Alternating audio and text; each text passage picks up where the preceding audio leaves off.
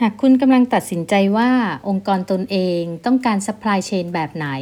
และต้องลงทุนเท่าไหร่ หรือหากคุณเป็นหรือกำลังจะเป็นผู้รับผิดชอบใน supply chain บริษัทแล้ว Guru Logistics Podcast จะได้นำเสนอแนวคิดและเทคนิค เพื่อให้สามารถฝ่าคลื่นการเปลี่ยนแปลง ท่ามกลางความรวดเร็วในการสื่อสาร ด้วยเทคโนโลยีล้ำสมัย เพิ่มประสิทธิภาพในการส่งมอบ และเพิ่มการบริการที่ได้ใจลูกค้ามากขึ้น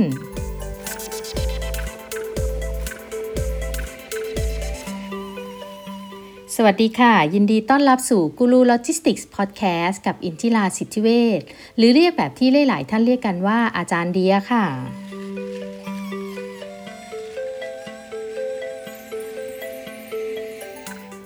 วันนี้มาขึ้นต้นคำถามด้วยอะไรเอ่ยค่ะ อะไรเอ่ย คนซื้อไม่ได้ใช้ คนใช้ไม่ได้ซื้อ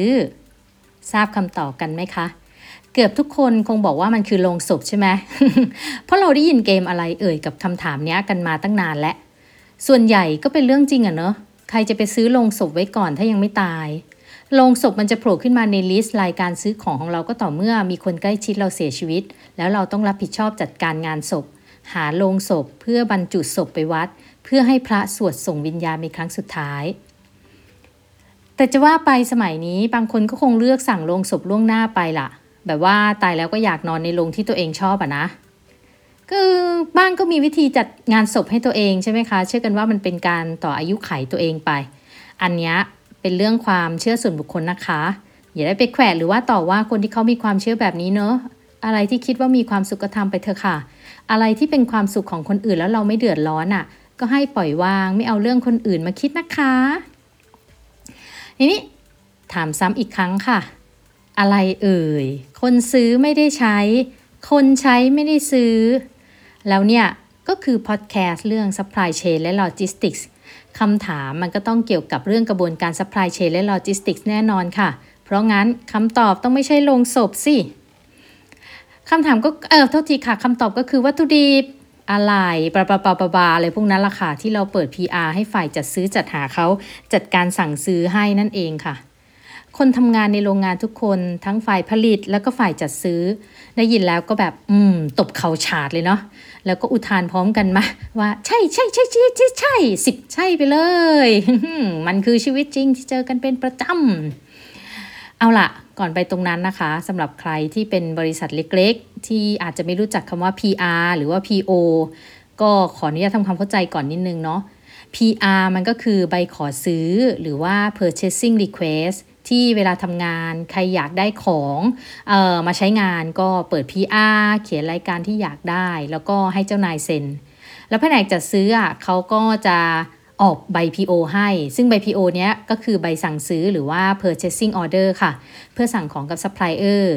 พอ supplier ได้รับใบ PO แล้วก็จะออกบิน พร้อมกับเอาของมาส่งมอบให้ นั่นน่ะ ถือว่าครบจบกระบวนการสั่งของ อันนี้คือไม่รวมเรื่องการเก็บเงินนะคะ เช่น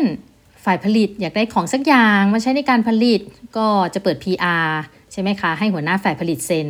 แล้วก็ส่งไปให้จัดซื้อเปิด PO สั่งของกับซัพพลายเออร์เพื่อนัดวันเอาของมาส่ง ฝ่ายผลิตก็แค่รับรู้ว่าของจะมาเมื่อไหร่ แล้วรอรับของตามที่สั่งเท่านั้นเอง หลักๆทั่วไปก็จะเป็นประมาณนี้แหละนี่จากกระบวนการตรงนี้พอจะนึกออกหรือยังคะกับคำถามที่ว่าอะไรเอ่ย คนซื้อไม่ได้ใช้ คนใช้ไม่ได้ซื้อ เพราะว่าคนใช้เนี่ยก็คือฝ่ายผลิตนะคะ แต่ไม่ได้เป็นคนสั่งซื้อใช่ไหมคะ ส่วนคนซื้อคือฝ่ายจะซื้อที่เป็นคนซื้อ แต่ไม่ได้เป็นคนใช้งาน แล้วมันมีประเด็นอะไรที่ต้องหยิบยกมาเล่าให้กันให้ให้ให้กันฟังแล้วเนี่ย โอเคค่ะหนึ่งในสาเหตุของปัญหาด้านระบบ supply chain และ logistics ก็คือ เรื่องซื้อซื้อใช้ใช้นี่แหละค่ะ แล้วมันก็ส่งผลไปถึงต้นทุน supply chain และ logistics ด้วยนะคะ ยังไงยังไงมาค่ะมาจะเล่าให้ฟังค่ะ ที่เจอมานะคะหลาย ๆ องค์กรเจอปัญหาการพลาดสั่งของมาไม่ได้อย่างที่คนขอเขาอยากได้ค่ะ อาจจะด้วยปัจจัยหลายอย่าง ไม่ว่าจะเป็นราคา ระยะเวลาส่งมอบ พวกศัพท์แสงที่เข้าใจไม่ตรงกันพวกศัพท์ผลิตเนี่ยจัดซื้อเขาไม่เข้าใจศัพท์เฉพาะทางเหลือเกินรวมถึงมีแบบประมาณว่าคนสั่งไม่ได้ของอย่างที่อยากได้เพราะว่าความสัมพันธ์อันแนบแน่นของเถ้าแก่กับซัพพลายเออร์ใครเจอแบบนี้กันบ้างไหมคะ ถ้าผู้ฟังเป็นเท่าแก่นะ ก็อาจจะบอกว่าไม่มีไม่มี แต่คนสั่งของกับคนอยากได้ของอะเชื่อว่าต้องมีเจอแบบนี้แน่นอนเลยค่ะโดยเฉพาะโรงงานขนาดเล็ก ไม่ได้มีระบบการจัดซื้อที่เป็นมาตรฐาน สั่งเอาตามที่สะดวกเป็นหลัก ทีนี้พอคนอยากได้ของไม่ได้ของอย่างที่อยากได้นะคะ มันก็เลยเป็นปัญหาด้านต้นทุน supply chain นี่แหละค่ะ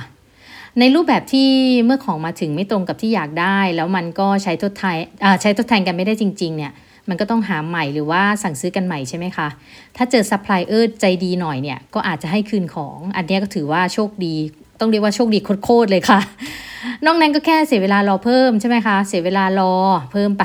แผนการผลิตก็มาปรับกันใหม่ระหว่างรอของกำหนดส่งมอบสินค้าบางอย่าง ก็อาจต้องขยับกันไปหน่อย เพราะว่าแผนผลิตมันเปลี่ยน กระทบไปเยอะเลยจริง ๆ หรือว่าได้ของมาใกล้เคียงกับที่อยากได้ แต่ไม่ได้เป๊ะตรงตามที่เขียนใบขอไป เพราะว่าของที่ได้มามันมีราคาถูกกว่า คุณภาพต่ำกว่านิดนึงเท่าแก่เลยขอให้ทั้งฝ่ายผลิตแล้วก็จะซื้อยนหยวนกันไปนะ เพราะว่าจะได้ลดค่าใช้จ่ายลดต้นทุน ฝ่ายผลิตกับจัดซื้อก็อาจต้องกล้ำกลืนฝืนทนยอมเท่าแก่ แต่ว่าพอมาผลิตจริง ๆ แล้วเนี่ยมันได้สินค้าที่เจอดีเฟกเยอะ ได้ของเสียมากกว่าของดีว่างั้น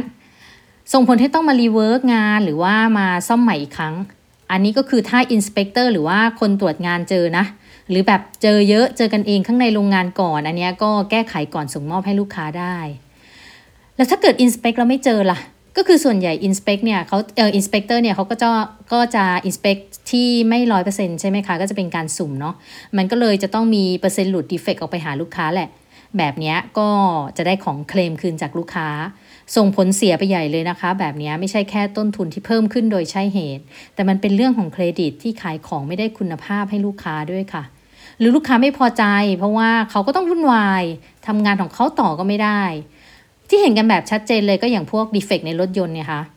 ถ้าเจอนิดหน่อยก็แค่เรียกคนที่ซื้อรถคันนั้นไปมาเปลี่ยนอะไหล่ตัวใหม่ ถ้าเจอเยอะก็เป็นเรื่องเป็นราวใหญ่โตอย่างที่เราเห็นกันในข่าวของรถบางยี่ห้อนั่นแหละค่ะ โรงงานที่เป็นซัพพลายเออร์ผลิตชิ้นส่วนป้อนให้รถยนต์เนี่ยจะไม่ค่อยเกิดเรื่องผิดพลาดจากการที่ภายในโรงงานสั่งของก็จัดซื้อแล้วไม่ได้ของตามที่ต้องการหรอกค่ะ เขาค่อนข้างเข้มงวด ส่วนใหญ่ defect ที่เกิดก็จะเกิดจากอย่างอื่นมากกว่า เช่นในกระบวนการผลิตหรือว่ากระบวนการประกอบค่ะ เอาล่ะทีนี้เรามาพูดกันเฉพาะในโรงงานเล็ก ๆ ของเราดูซิถ้าเราผลิตสินค้าขายทั่วไป ทั้งส่งให้ลูกค้าแบบ B2B หรือว่าแบบ B2C นะคะ แน่นอนลูกค้าได้สินค้าไม่ได้คุณภาพใช่ไหมคะ ก็จะทำการเคลมแล้วส่งคืนให้โรงงาน โรงงานก็ต้องส่งสินค้าชดเชย หรือว่าไปเอากลับมาแก้ไขแล้วส่งไปให้ลูกค้าใหม่พอมันมีการส่งกลับแล้วก็ส่งสินค้าใหม่อีกครั้งเนี่ย มันก็จะเกิดต้นทุนการส่งสินค้าซ้ำสองเกิดขึ้นละค่ะ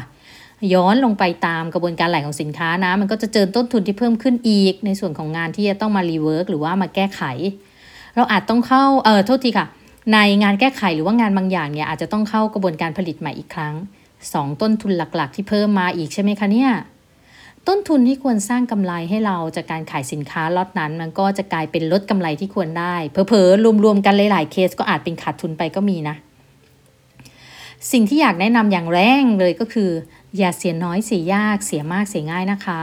ลดต้นทุนวัตถุดิบ ลดต้นทุนอะไร ลดต้นทุนชิ้นส่วนนิด ๆ หน่อย แต่ที่สุดปลายทางสายการผลิตแล้วเนี่ย แทนที่จะได้มันจะเสียมากกว่าค่ะ ซึ่งตอนสั่งซื้อยังไม่รู้หรอกจนกว่าจะได้ของมา ทีนี้อีกอันนึงที่แนะนำนะคะ ก็ร่วมกันจัดซื้อจัดหาระหว่างคนขอซื้อคนสั่งซื้อค่ะ คนอยากได้ของคนสั่งของ tag team กันจูงใจให้เถ้าแก่อนุมัติตามที่อยากได้นะ ไป tag team กันซะ ถ้าติดกับเรื่องความสัมพันธ์เถ้าแก่กับซัพพลายเออร์แล้วก็ก็พยายามคุยกับซัพพลายเออร์ให้ชัวร์ว่าทำของได้อย่างที่เราต้องการหรือเปล่า ยืดหยุ่นกันได้มากน้อยแค่ไหนที่จะกระทบผลผลิตให้น้อยที่สุดทำงานกับเอ่อซับเอ่อ inspector นะคะทำงานกันเป็นทีมว่า เอ้ย บอก inspector ซิว่า เฮ้ย ชิ้นเนี้ย มันไม่ค่อยตรงกับที่อยากได้เป๊ะๆนะ แต่น่าจะพอรับได้ยังไงช่วยโฟกัสสินค้าที่ออกมาล็อตนี้ให้นิดนึง ก็อะไรประมาณนั้นค่ะ แต่เตือนก่อนนะมาเสียงป้าป้อมก่อนนะป้าป้อมเตือนแล้วนะป้าป้อมจะมาช่วยเตือนค่ะว่าไอ้ระบบ supply chain มันคือการทำงานเป็นทีมค่ะ ทุกอย่างต้องไม่ตึงเกินไปหรือว่าหย่อนเกินไป ของที่อยากได้ก็เขียนของมาตามสภาพกิจการบริษัทนิดนึงนะฝ่ายผลิตนะ หรือว่าฝ่ายไหนก็ตามที่เขียนของมา ช่วยเขียนขอของที่อยากได้แบบคุณภาพ world class เนี่ยมันก็ ลำบากนิดนึงนะคะ ถ้าเกิดว่าเขียนแบบโอ้โหคุณภาพ world class ในขณะที่โรงงานยังเป็นแบบบ้านๆคลาสอยู่ อันนี้ก็คงผิดหวังที่จะไม่ได้ของแน่นอนละค่ะ จัดซื้อก็ช่วยๆนิดนึง ตามประสบการณ์แล้วเนี่ย ราคาต้นทุนตลาดมันมีอะไรที่พอจะหามาให้แบบใกล้เคียงได้บ้าง บริษัทจะได้ยังอยู่ได้ มีเงินเดือนจ่ายเราไม่ตกงานตามกระแสโควิดนะคะ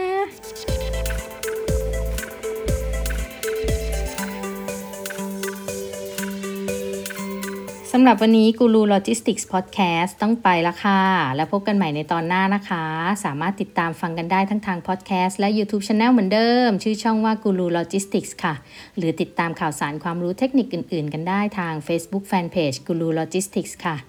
และพบกันใหม่ค่ะ สวัสดีค่ะ